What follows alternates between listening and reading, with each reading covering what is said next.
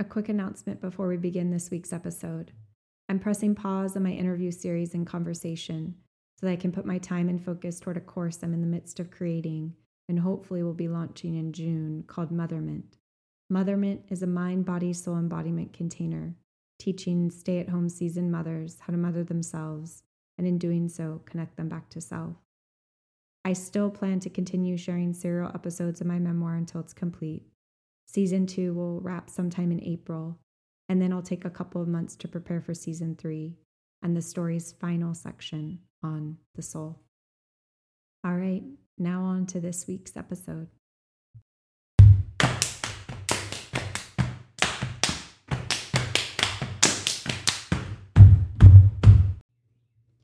Forbidden Food, March 2013, Nipomo, California, six weeks until my mother's death, age 30. There was Campbell's chicken noodle soup in my parents' kitchen cabinet. I should have known it would be the last time I visited my mother alive. Mom, 12, 13, 14 year old me begged, Can I please?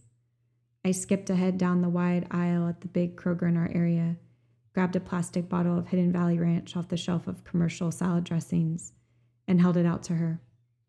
Oh, Jazzy, she said it like she wished it was different. You know it has MSG and it's really not good for you. It was the late 90s and natural salad dressing was lagging, but I put the bottle back and listened to my mother. She wasn't a fearmonger, she always just stated things as facts. And she was right. It wasn't good for me. I'd start reacting to MSG and other food preservatives within the next five years, but then, although I believed her, I didn't think it was that big of a deal because I hadn't had any personal experience to prove that it was. And then from one extreme to the next, MSG had somehow infiltrated their house. And not just that, but preservatives and artificial flavorings. The one small can held nearly every ingredient my mother vehemently opposed. Mom, what is this? I held up the offender that might as well have had the toxic symbol in place of the ingredient list. It's chicken soup, she answered, like nothing was amiss. By then, my mother was wheelchair bound and they couldn't visit us anymore. We'd just arrived, making the long drive south so they could meet Violet for the first time, who is six weeks old.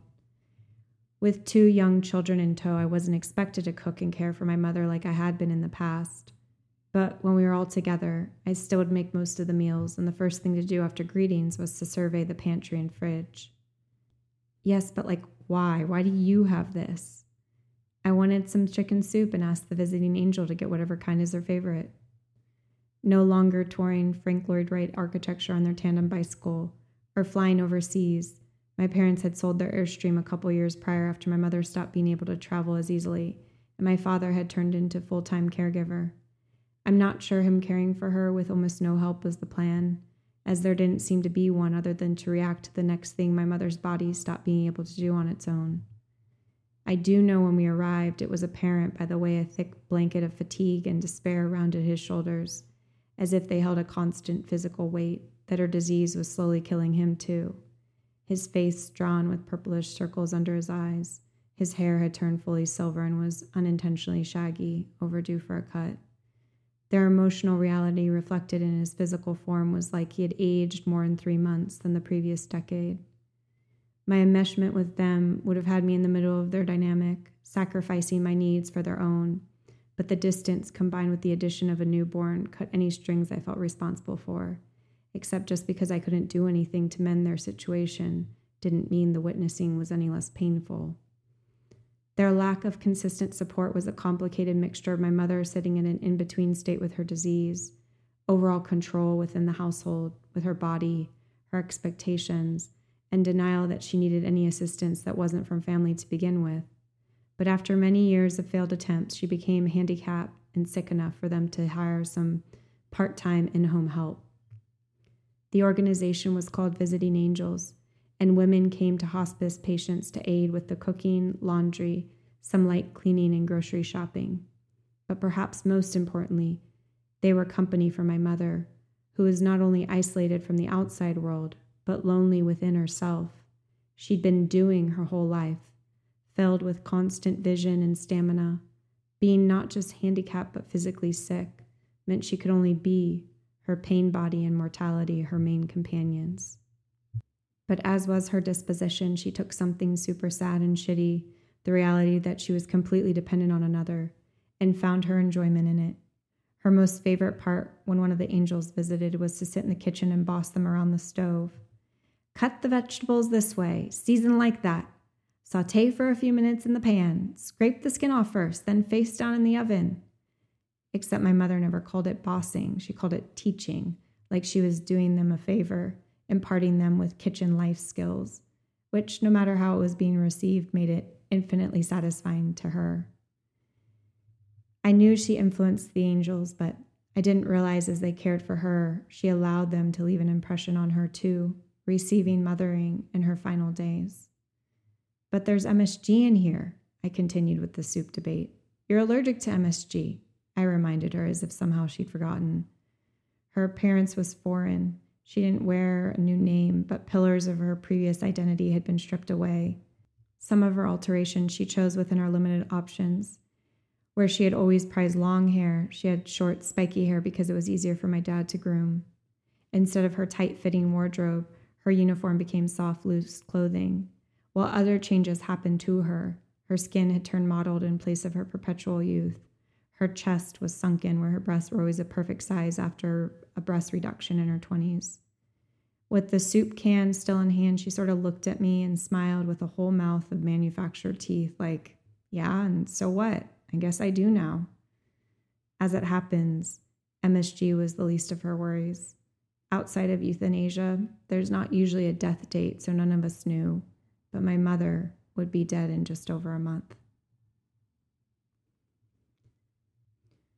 Mostly affecting adults in their 40s. I was young to be part of the sandwich generation, tasked with caring for young children and aging parents at the same time. And while both experiences carry a universal current, it's an unknown path based not only on our family dynamic, but also the unique blueprint for our evolution as an individual. I was pushed against my growth edge for a prolonged period of time, a slice of bread on the bottom, another on top. Once my mother died, the layers I'd been grasping in between fell apart. Except, even leveled and undone, I continued as I had been, blindly choosing the known, martyrdom and pleasing and freely giving my power away. The American Tibetan Buddhist Pema Chodron says, Nothing ever goes away until it has taught us what we need to know. Going back, I've said, I wish they'd lived closer to amenities. I wish we'd hired more help and sooner. I wish we had bi monthly family therapy so we could have talked through the coming week's obstacles and made informed decisions. And for me, I wish I'd had a stable mom community and less distance between family. I wish I'd had my own therapy, someone to validate what I was experiencing, who could have offered insight and tools. I wish I'd had a co care person in my own home, one I trusted, where I could lie down and know it was safe to sleep and process and be for as long as needed because the girls were being cared for also. But I'm not sure any of it would have mattered because there's no shortcut through our soul journey. I still would have met my growth edge and been asked to keep going. Within the years of rock bottoms and the subsequent pain of transformation, I discovered the lessons that were waiting for me, the ones that would have continued as they did or have come in a different form until I was ready to see that the me I'd been seeking my whole life and then expecting others to fill, for the material and physical to satiate the emotional and spiritual, could only be found from within. I want to use the pain to soften me. I want to soften until there's no division between us. I want to use the pain to open me. I want to open until we can meet in the middle. I want to use the pain to change me. I want to change so I can let you stay the same and still only love you.